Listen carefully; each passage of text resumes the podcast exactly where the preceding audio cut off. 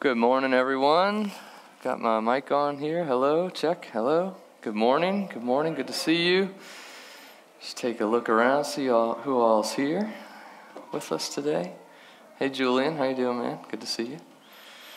All right. Well, if you are, uh, you are here. I was going to say if you are here, but everybody is here. Who is here, except for you guys who are joining us online. Maybe I was also talking to you.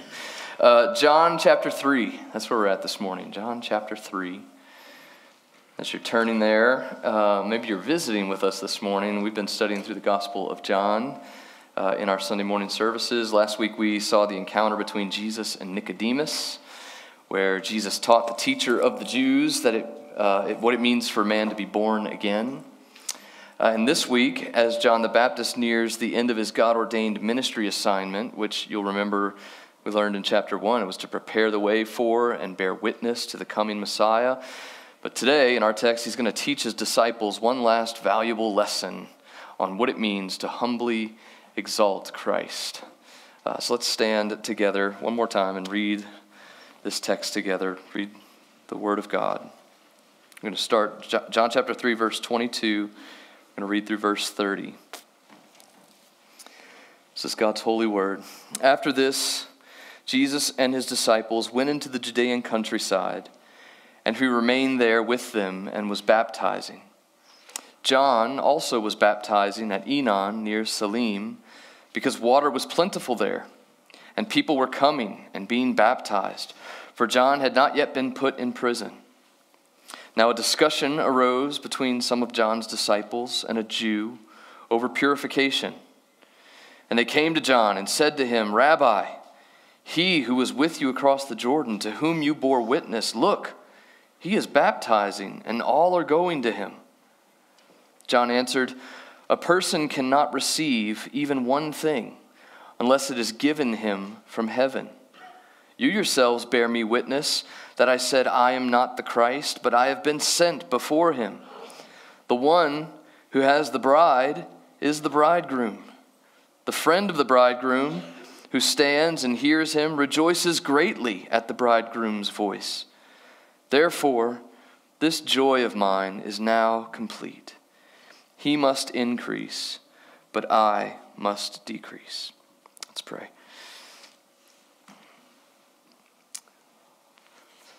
Lord, it's our desire as your people. Um, you know, we're, we're, we're, making this statement with our presence here this morning. We, we desire to hear your word. We desire to, to listen to it, to receive it, Lord. But in Isaiah 66, this is what you call us to do in verse 2. This is the one to whom I will look, he who is humble and contrite in spirit and trembles at my word. Lord, would, would, we, would we have that kind of posture this morning, that we would be humble people, humble men, humble women, that we would have a broken spirit, a spirit that's ready to be uh, laid bare before you, and that we would tremble before your word, not necessarily out of fear uh, for those of us who are in Christ, Lord, but that we would, we would rev- be reverent about this word as it's being preached, Lord, that we would listen with reverence, uh, Lord, because you, you want to speak to us this morning. So, God, that, that's our request. Lord, we, we pray your word to you. Lord, look to us as you preach your word. In your name we pray. Amen. Can be seated. When studying this week, I came across a blog post that was written in 2013 by a man named David J. Bobb. It's a great name. Uh, announcing his then recently released book called Humility An Unlikely Biography of America's Greatest Virtue, which that's a very intriguing title, to say the least. Uh, now, I've not read this book. Um, I did read this post that uh, Mr. Bobb wrote, but Mr. Bobb, in his article, he, he says that the book considers the lives of some of America's greatest leaders. Leaders like Benjamin Franklin and George Washington and Abraham Lincoln, who, from his perspective, were successful as leaders because of the humility with which they led our young, developing nation. Here's a snippet from his post uh, that I thought was just really interesting as I read it. it. And this describes the virtue of humility. Listen to this. I think it's in your notes. Humility is a hard won virtue, constantly demanding an honest assessment of one's real merit. Humility asks us to acknowledge our imperfections It requires that we admit when we are wrong and then change course. It counsels putting others first in thought, word, and deed, and it avoids the narcissistic self promotion so rampant today. And then later on in the article, he makes this claim The truth is, no one is naturally humble.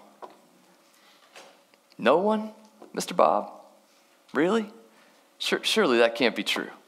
I mean, I know some pretty humble people. I always looking out for the other's best interests, people who are always grateful, always deferring to others, never seeming to have to wrestle against the sin of pride, and quite the same that I know I, I have to wrestle with, never seeming to get jealous, never seeming to get in conflict with others, just joyful, content, happy, grateful people, grateful for all they have and for who they get to be in the world. It's almost like a superpower that they have that I, I just don't know anything about what that's like. And I think what we're going to see in this text today that, that this man, John the Baptist, we're going to look at, he, he's kind of like this guy who seems to have a superpower. But we know from Scripture that John also wasn't born naturally humble. No, none of us were born that way. Mr. Bobb's right. Natural humility for mankind was lost the moment Eve took a bite of the, la- the apple. And the consequence of that sinful decision in the garden has infected the entire human race. Its curse is woven into the very nature of the flesh that each one of us is born with. We aren't born naturally humble, we're, we're born naturally proud. And John was born into the world this way, just like the rest of us. But the difference is that John was a man who had learned over his lifetime the hard won virtue of humility. He was a man, like Mr. Bobb said, who demanded of himself an honest assessment of his own merit. And we're going to see that in the text today. God had made a promise to John's parents that their son would have a divine assignment, an extremely important responsibility to be, as Isaiah had prophesied, a voice crying out in the wilderness, preparing the way for the coming Messiah. That was John's job and the importance of that kind of calling, that would have made me a very proud person to know that that's what I was supposed to do. But that's not how John responded.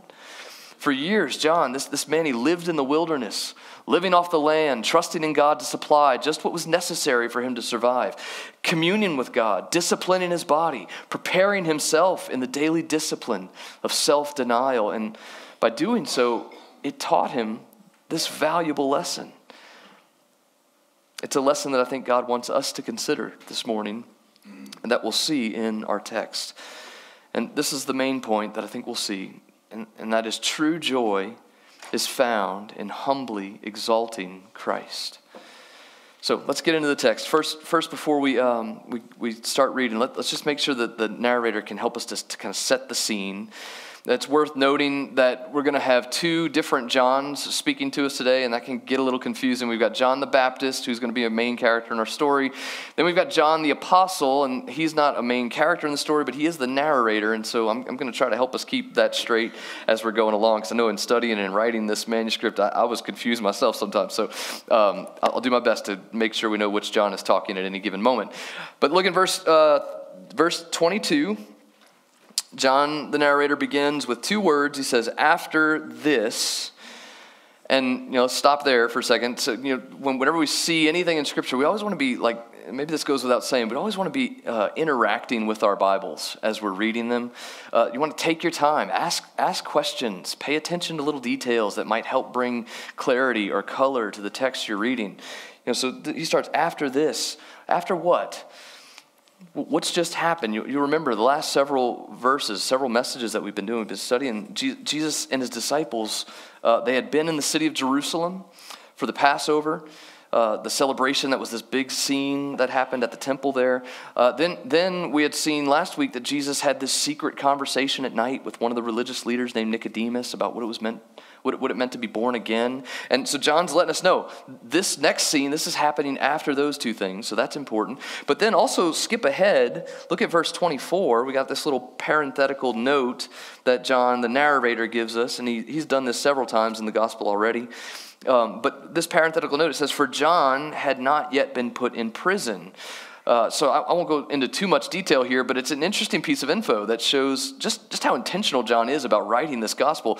He knows that some of the people who are reading this account, they might be familiar with the timeline of Jesus' ministry that's been presented in the synoptic gospels. And those are the other gospels that we have Matthew and Mark and Luke. And those gospels focus more on the Galilean ministry of Jesus, which took place after John the Baptist's imprisonment by King Herod before he got his head cut off, if you remember that story. Uh, so, to clear up any potential confusion, John in his gospel is letting us know that this scene's happening right after the cleansing of the temple and right after the convo with Nicodemus and before John was arrested by Herod. I just think that's really helpful for us to kind of get a sense of where this story is taking place. So in verse 22, he goes on After this, Jesus and his disciples went into the Judean countryside, and he remained there with them and was baptizing. So we find that Jesus and disciples are no longer in the bustling metropolis of Jerusalem. Jesus' ministry had begun, and now he and his disciples have made their way out into the Judean countryside and are ministering to what seems to be a growing crowd of followers. Uh, and these followers are responding to his call of salvation. They're turning to him in faith and repentance.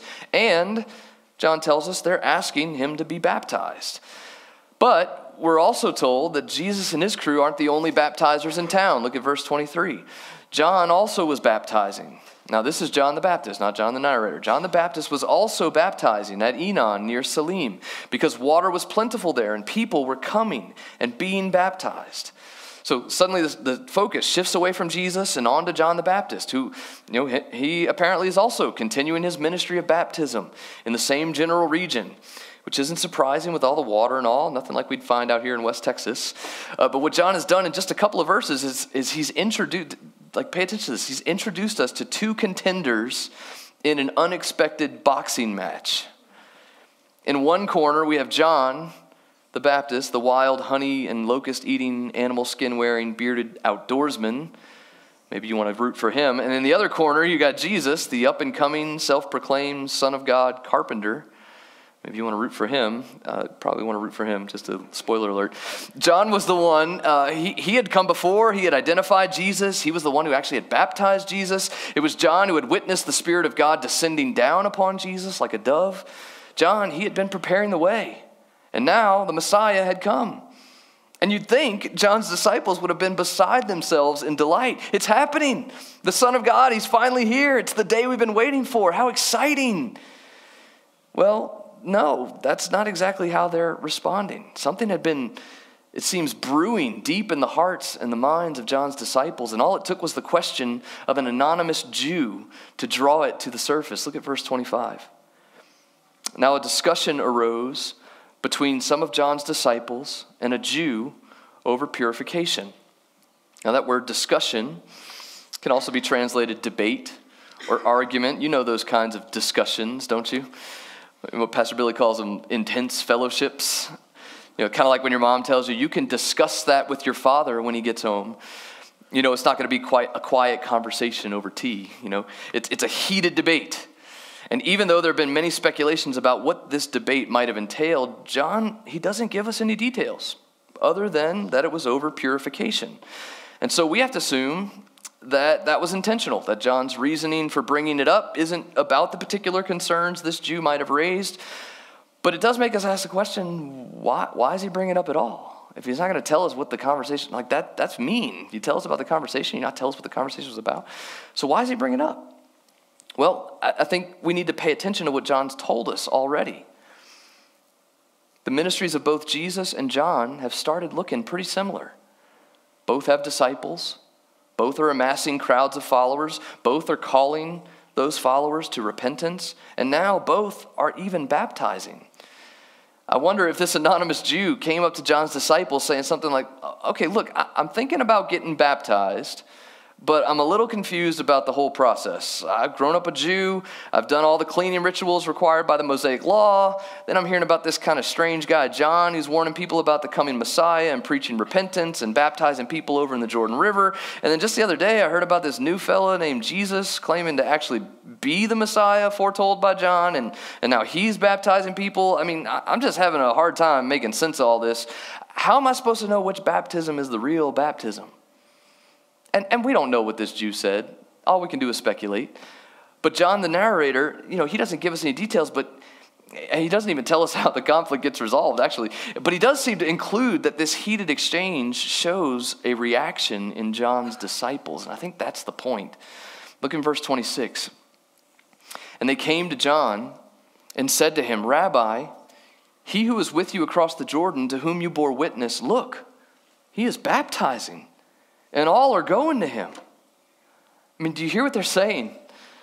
This isn't just a captain obvious statement, a, a, matter of fact, like, oh, look at there, Jesus is baptizing people. No, you, you can almost sense a tremble in their voice, a fearful spirit bubbling up within them, a, a sense of despair about their future, a concern that they might become irrelevant. They say, back in verse 26, look, he is baptizing. And what do they say? Now, they were baptizing people. We saw that earlier. But what do they say? They say, and all are going to him. It's an exaggeration. Their master, John, has been the Baptist. That was literally his name. That's been his thing. That's been their thing. But now that Jesus' ministry's taken off, it feels to John's disciples that all are going to Jesus instead of them. John isn't, and his disciples, they're no longer trending. And his disciples, they're, they're seeming to get nervous. So they come to John, and what do they say? They say, Rabbi, in verse 26. It's a title of respect and honor, meaning important teacher. And I think it's worth noting that this is the only time in John's entire gospel that someone other than Jesus is addressed by that title. It makes you wonder if they use that title intentionally. Maybe as a way to try to puff John up or, or to assure him of their loyalty to him as a leader. Maybe they were saying something like, Oh, teacher, John, our leader, just want to remind you we're on your team. We're your people. We're loyal to you. We're sticking around for the long haul. But you remember that guy from across the Jordan that you baptized, the one no one else seemed to notice until you discovered him? You remember that guy? Have you noticed what he's been doing lately? Preaching, drawing crowds, baptizing. Well, isn't that your thing? I mean, aren't you the Baptist? He's taking your name. He's, claim, he's taking your claim to fame. He's kind of running in your lane now, isn't he? And what does that mean for us? What does that mean for you, for our future? He's going to put us out of business. What are we going to do, John? This is the conflict that, that John the Apostle is helping us to see. But just before we move on, just don't misunderstand. It wasn't as though John's disciples started to question whether or not John, Jesus was actually the Son of God. That's not really what's going on here. Remember, they had just admitted that in verse 26. They said, He who was with you across the Jordan, to whom you bore witness. John bore witness that this was, in fact, the Christ, and they trusted that witness. But the ministry that Jesus was now doing, it seems to have been intimidating John's disciples. And I think that makes us want to ask why. Why do they seem so territorial? This is Jesus we're talking about here in the flesh, the Messiah, the one that they had foretold. This is the Savior, their Savior. This isn't an enemy or a competitor. They should be celebrating the ministry of Jesus, but instead, they feel threatened by it. They're comparing when they should be cooperating.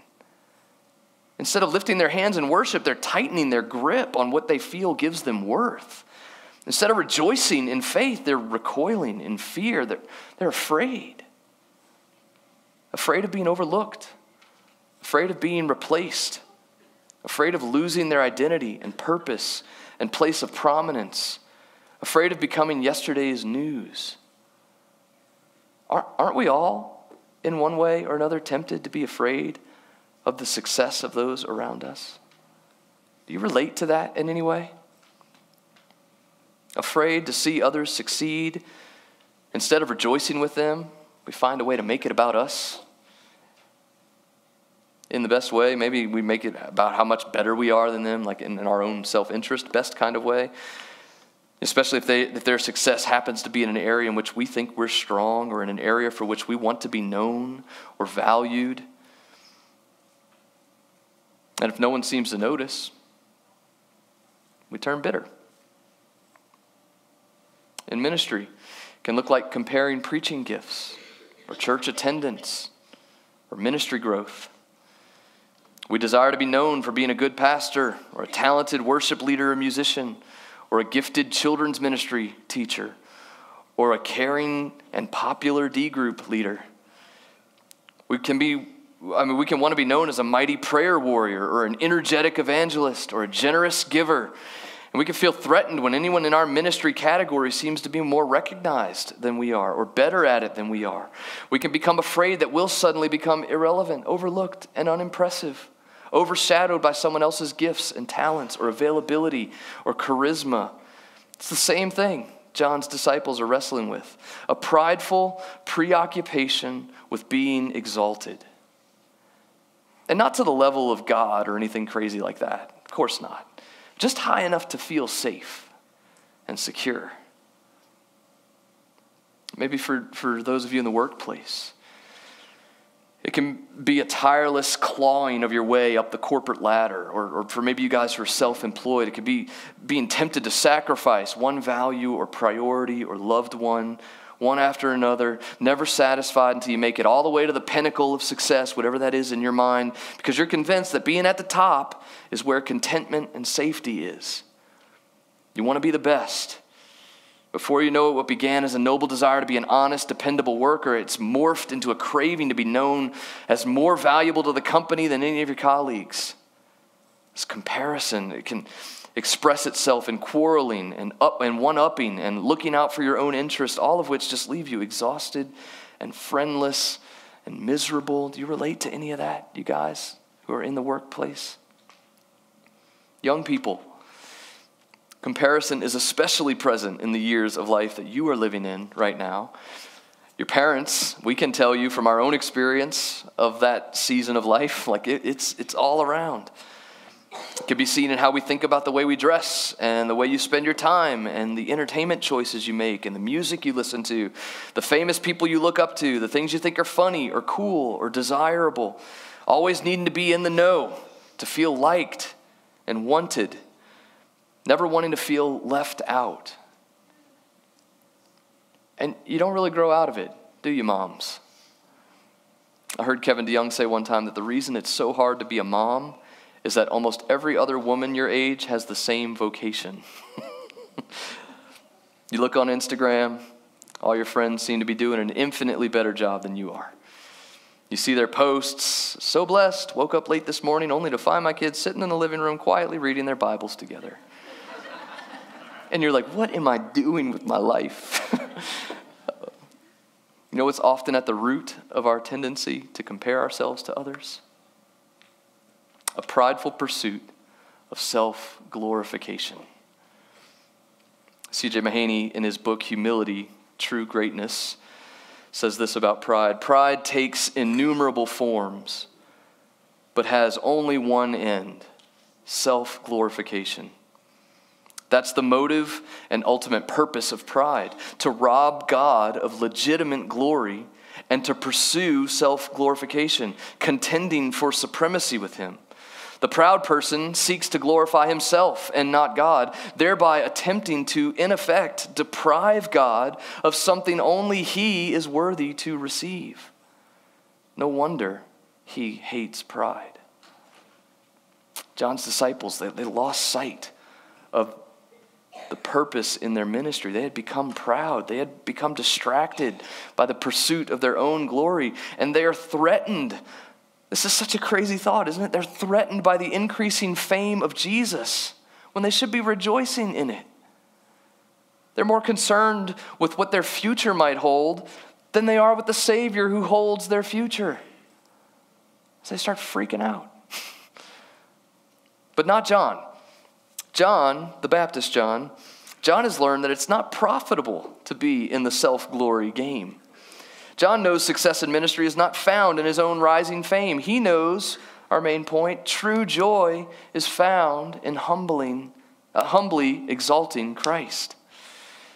And this is what he wants to remind his disciples of. So he offers them a few reminders in his response to their, uh, their observation about Jesus. Look in verse 27. John answered, A person cannot receive even one thing unless it is given him from heaven. So the first reminder is nothing really groundbreaking or profound. Actually, it's really just him stating what should have been embarrassingly obvious to them. Sorry. He tells them, You are the recipient, not the giver. That's the first thing he says. And, and really, that's like Christian 101, isn't it? John's disciples should have known this, but they forgot it. And if we're honest, it's something we tend to forget too, way too often. And we, we forget right along with them. And so, John, he gives this, this loving reminder you're the recipient, not the giver. You're, you're not the giver. That's never been your role, that's God's role. Your role is to receive the gifts. He gives the gifts, we receive the gifts. He is from heaven, we're from earth. The gifts come down from heaven where God is, and they come down to earth where we are. Don't forget your place, John says. Everything you have in your life, it's all been received, it's all been a gift. Isn't that what the Apostle Paul was telling the Corinthians in 1 Corinthians 4? Verse 7 What do you have that you did not receive? If you then received it, why do you boast as though you didn't receive it? And James said this in James chapter 1 verse 17, every good gift and every perfect gift is from above, coming down from the Father. It's all a gift. Your life is a gift. Your history is a gift. I feel like Jerry Seinfeld. Your intellect is a gift. I don't know how to do Jerry Seinfeld. Your nationality is a gift. Your wealth is a gift. Your health is a gift. Your marriage, it's a gift. Your relatives, even though they may sometimes not feel like it, they are gifts to you. And they are gifts given to you by the giver. You're the recipient, He is the giver. So, what's our role? Receive. Receive the gifts the giver has chosen to give to you. Don't complain about them, don't compare them to other people. If you want to give, if you really got to give, like this is what you can give. You can give praise to the giver for the gifts that he's given to you. That's what you can give.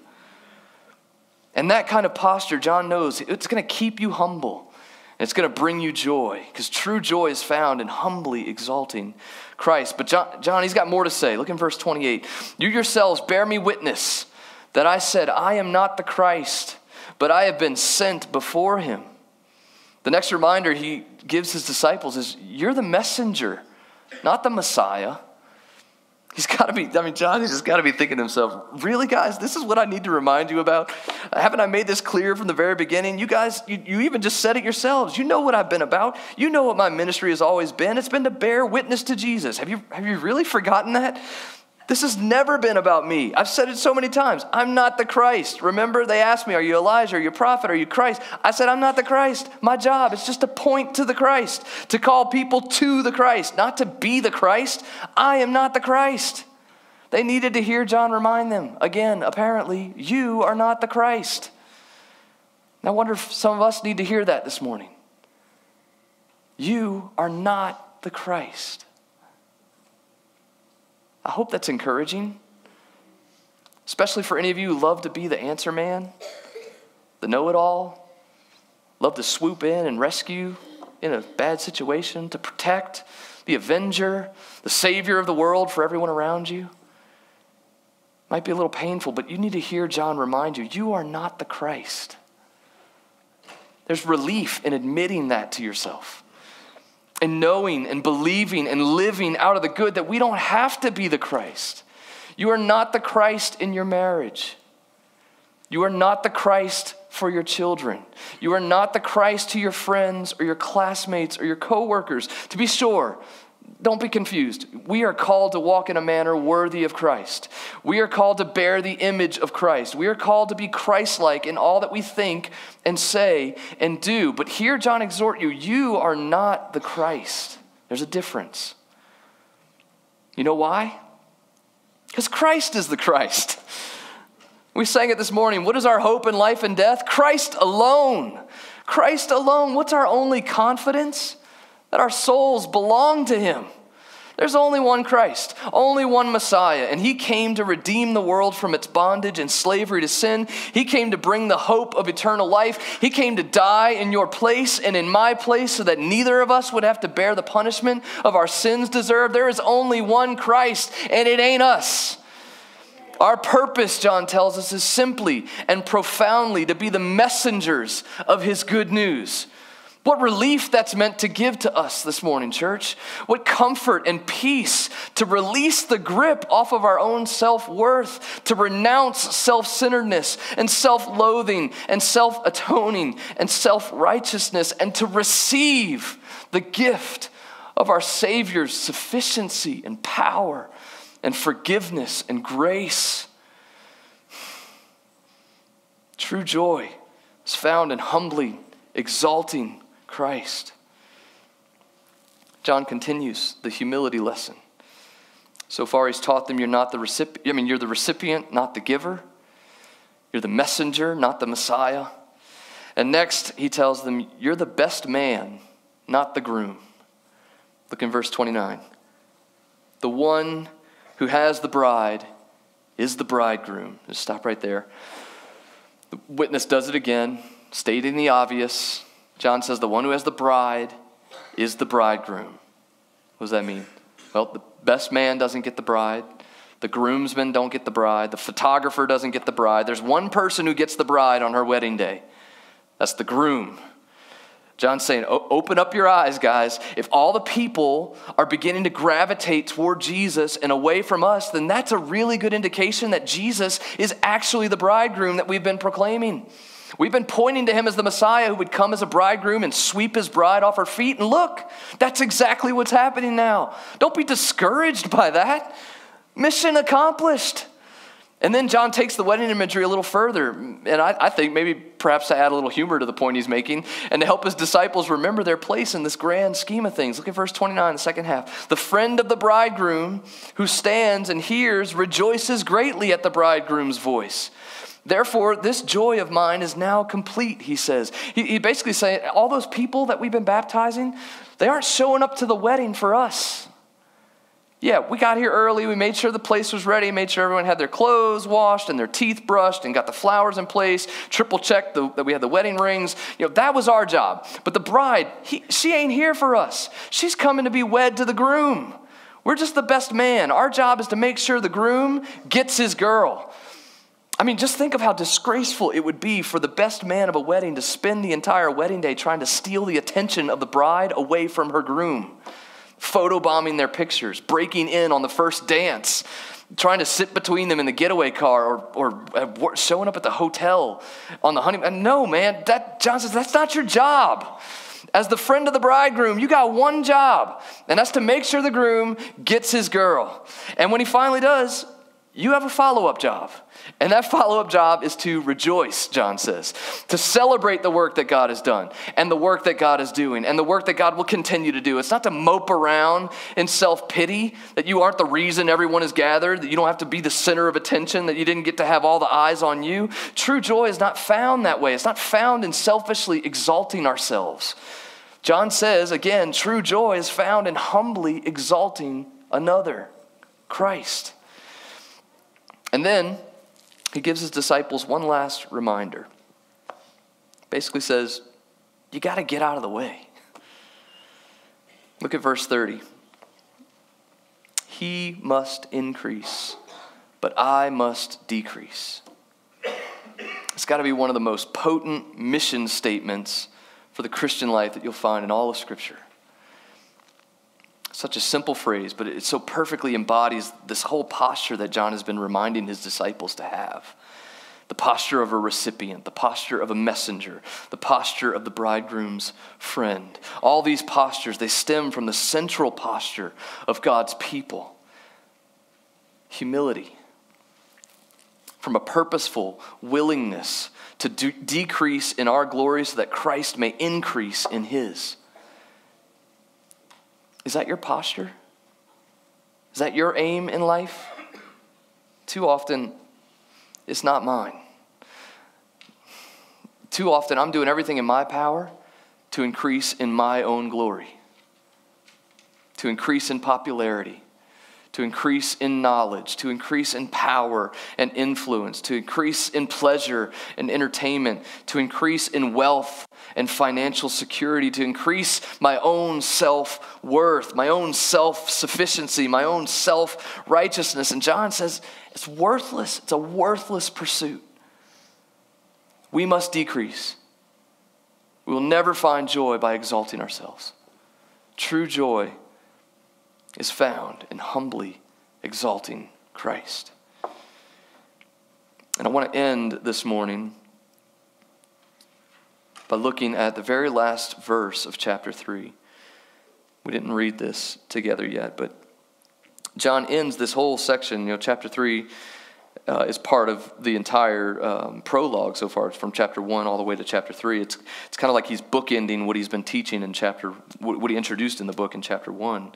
Uh, so I just wanted to, to highlight this last verse as a way for us to, to conclude and just to think about all that we've learned this morning from, from this text. Um, he, he concludes chapter 3 with a warning and a promise. Look at verse 36. Whoever believes in the Son has eternal life. We saw something similar to that last week, didn't we, in John uh, 3 14 through 16. Uh, good, good look at that verse as well. John 3, verse 14.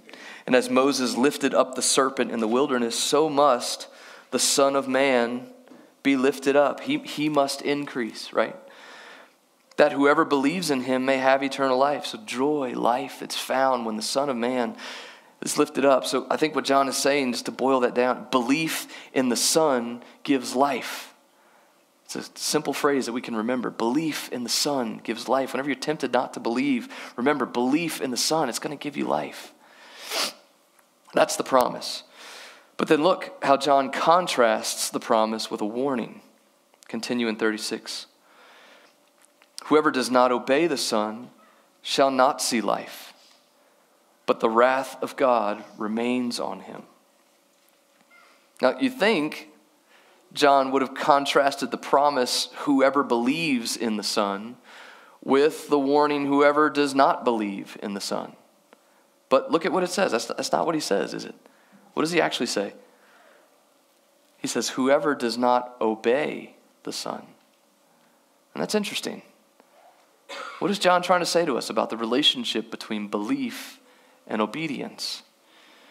I think he's maybe saying, saying two things something about belief and something about obedience. I think he's saying we won't obey who we don't believe.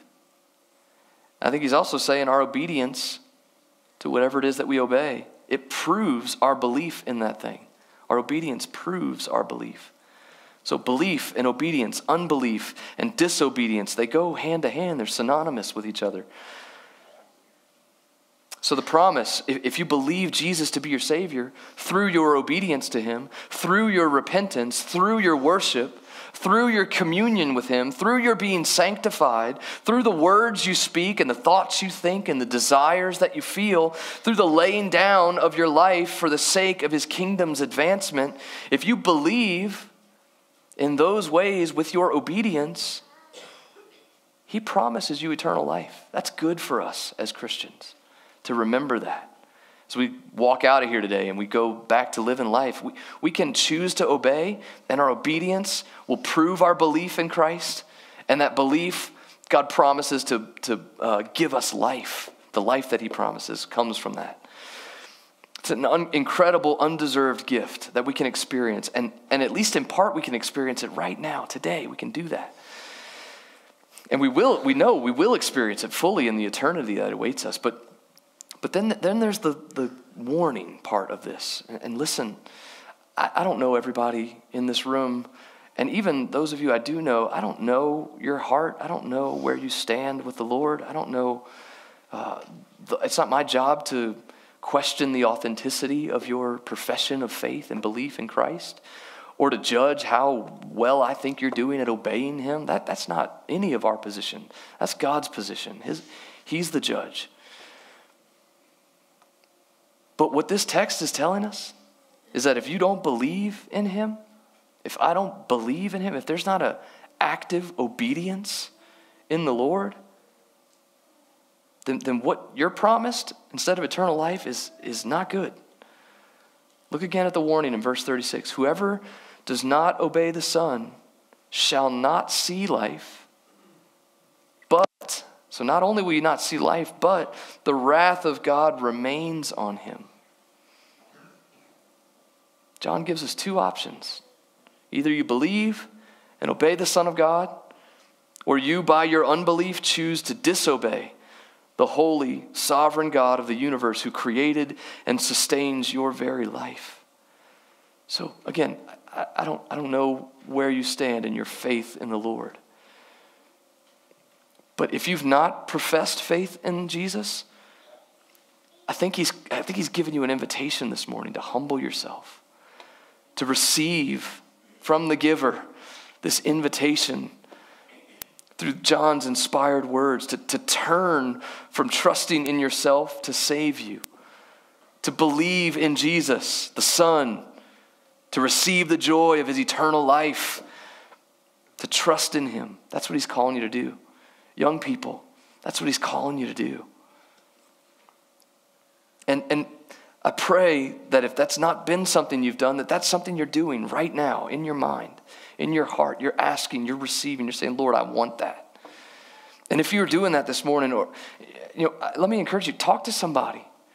There are Christians all over this room who would love to talk to you about that. Come find me. Come talk to me. Come find one of our other leaders. Come find Stephen. Find one of our hospitality people. Find somebody on the prayer team that's going to be up here in a few minutes. Or, or, you know, if you don't get any of us, go on our website. Call the church. Talk to somebody. Ask questions. If this is what the Lord is doing, if He is inviting you to, to make this decision to have life in His name, you don't want to miss that opportunity this morning. There's no promise for how long God will give you before your time on earth is up. Happens all the time. People seem to be, be taken away too late. Turn to the Lord. Respond to Jesus' invitation today. Let's pray.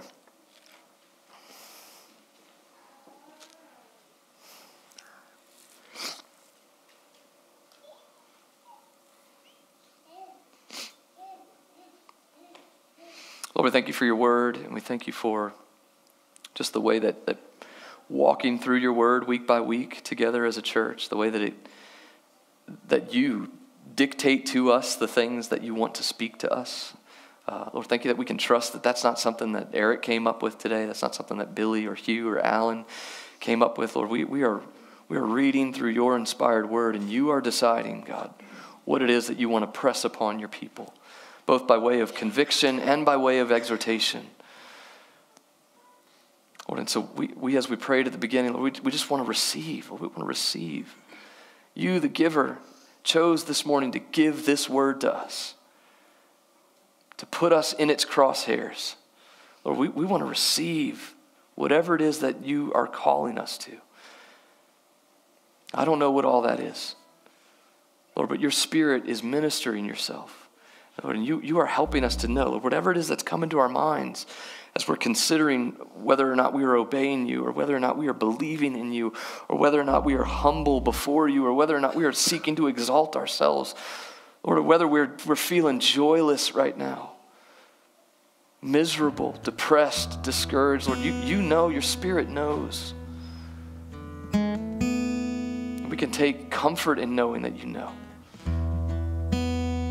But so I just want to pray for each of us here this morning. I want to pray and ask God that you would, um, you would make us humble people. what does it mean for us to, to decrease? What it, it means, at the maybe the very least, it means just confessing that we, we've been too proud. Confessing that we that we've not sought your glory, confessing that we have placed ourselves in the position of increase. And maybe, maybe that's the simple request that you're calling many of us this morning to respond to to humble ourselves and confess our need to see you as, as great, to see you as exalted, Lord.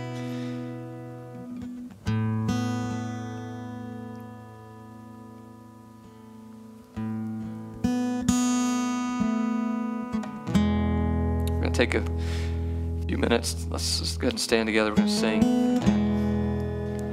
If, if that's you, I, you know, we, we don't do a, a, lot of come on down here and have a moment with Jesus kind of stuff here at this church. Um, nothing wrong with doing that. I think there are times where that's super appropriate for us to do. For us to right now, in this moment of faith, to respond. I, I read a, a quote about preaching it was talking about, you know, the goal of a preacher is not to get the people to remember his outline. That's not the goal. The goal is for in the active moment of preaching, for God's presence to be felt, for God to be speaking to his people in that moment. And so there's, there's something special about right now that's going to be different than once you leave out of this place. There's nothing special about this place. I'm not saying that. But there is something special about this moment, us gathered together. There's faith that God has been working into your soul, whether you know it or not. He's been working it into your soul as, you, as you've been listening to His word preached. And so there's a, there's a ripeness that we should have to respond. So I just want to encourage you as we sing, respond. If you need permission to know what that means, it means you can come up here and kneel before the Lord and pray to Him. You can go find somebody in this room that you know and say, hey, I was really, like, God got me this morning, and I, I need to confess this to you. Like, go do that. Let's be a people who are humble enough to respond to the Lord when He speaks to us. Okay, Stephen.